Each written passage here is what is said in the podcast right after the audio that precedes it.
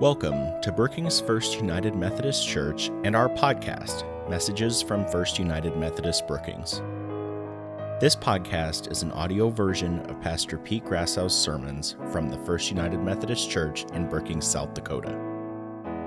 You can watch the full services online anytime on our website at brookingsmethodist.org or at the link in the episode notes. On behalf of Pastor Pete and our entire church family, Thank you for joining us. I am going to read to us from Scripture.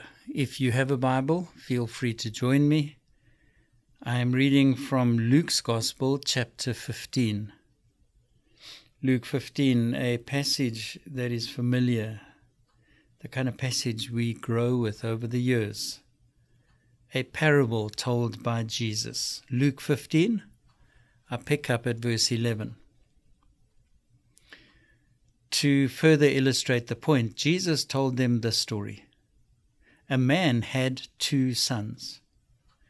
When the younger told his father, I want my share of your estate now instead of waiting until you die, his father agreed to divide his wealth between his sons.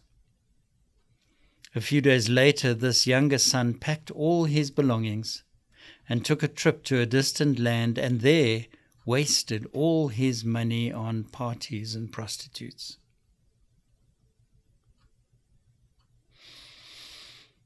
And I'm sure I could continue with the story, and I'm sure you have heard it many times. A story of a young man who takes his inheritance and heads from the farm to the city, where he wastes that inheritance on parties. And then he finds himself broke and in a strange town. And so he returns home and is welcomed home with love and compassion. Now, I think it's true to say Jesus didn't invent this story. It was probably a familiar scenario to rural farmers and fishermen who listened to his preaching.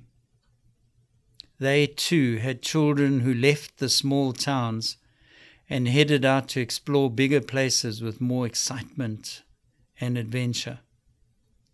And maybe for us who live here in the Midwest, we can identify with the story of young people who, when they finish their education, head off for the big city and all that it promises. It does strike me as an aside that there is perhaps an underlying challenge to those who listen to the story, both those in the time of Jesus and we today who listen to it. Are we willing to welcome our children home, those children who so eagerly left and perhaps, in our opinion, squandered their lives in the cities, are we willing to offer them love and compassion and acceptance like the father did when his younger son came to his senses? Perhaps somewhere in the story, Jesus asks parents to be forgiving of their children's attempts at spreading their wings. Perhaps we can learn from this father who welcomed his son back into the family with such grace and such compassion and kindness.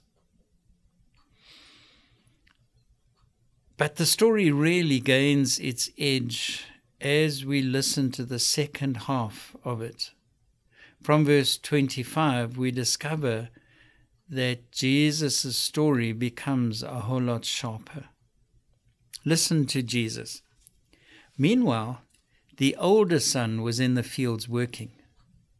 When he returned home, he heard dance music coming from the house, and he asked one of the servants what was going on. Your brother is back, he was told, and your father has killed the calf we were fattening and has prepared a great feast to celebrate his coming home again unharmed.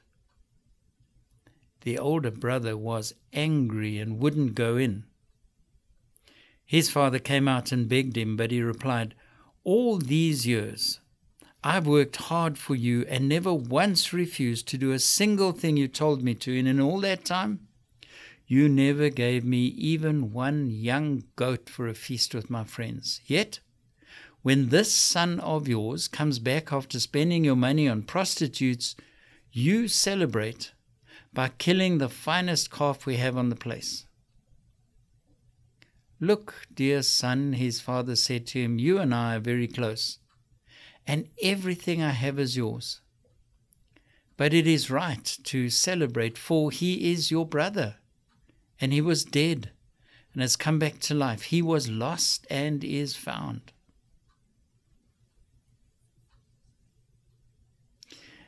And as I listen to this story, I do wonder who is the ungrateful son.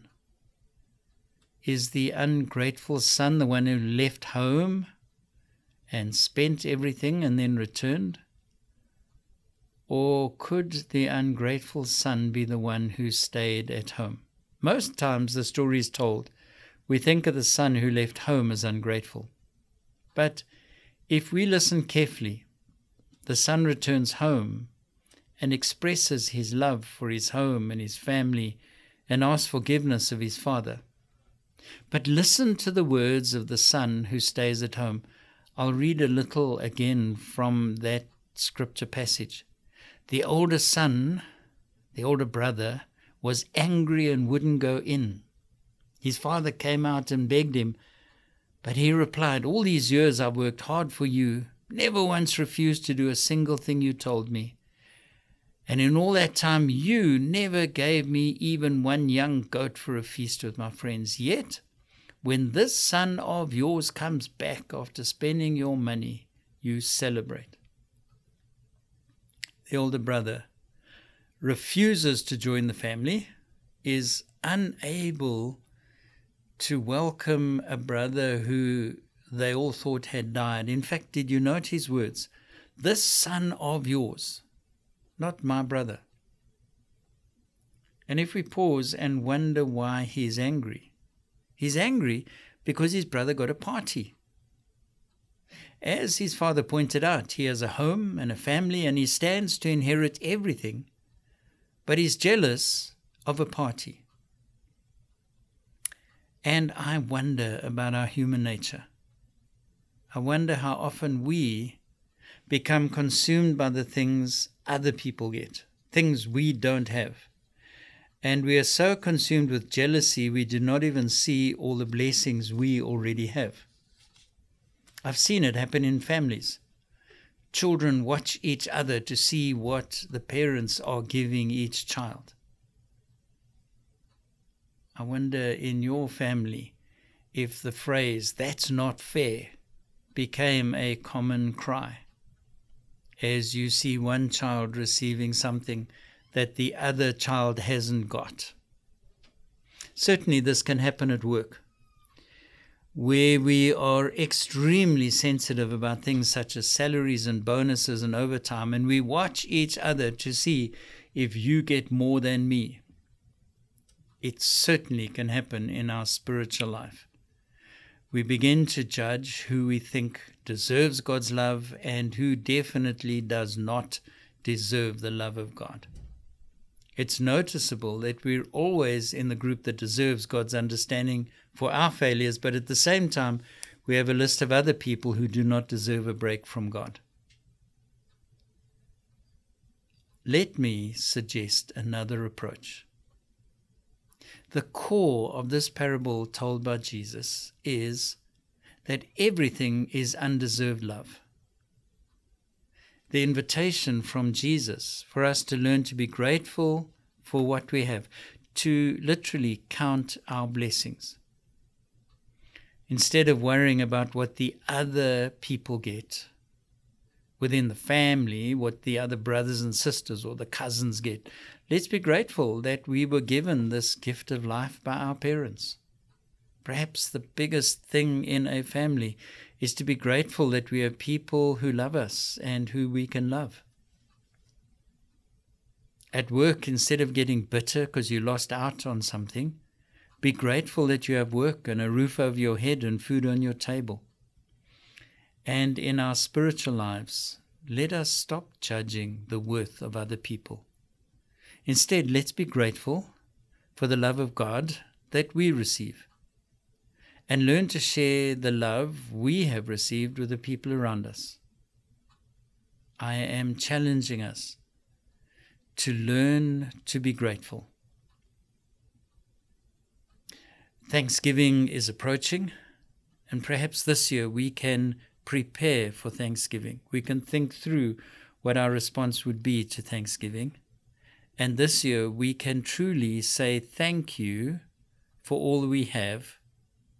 Perhaps we can complain a little less about the things we don't have and can give thanks for that which we do have. Thank you for listening to this message from First United Methodist Brookings. To get every message delivered to you, subscribe to this podcast for free and leave us a review wherever you get your podcasts. You can always find more information about our services and outreach on our website at brookingsmethodist.org and on our Facebook page at Brookings First United Methodist Church. On behalf of Pastor Pete and all of Brookings First United Methodist Church, thank you for listening. This podcast was produced by Sam Becker on behalf of First United Methodist Church in Brookings, South Dakota. Intro and outro music was performed by our praise team under CCLI license number 936719, Streaming Plus license number 210 39161. Visit brookingsmethodist.org for more information.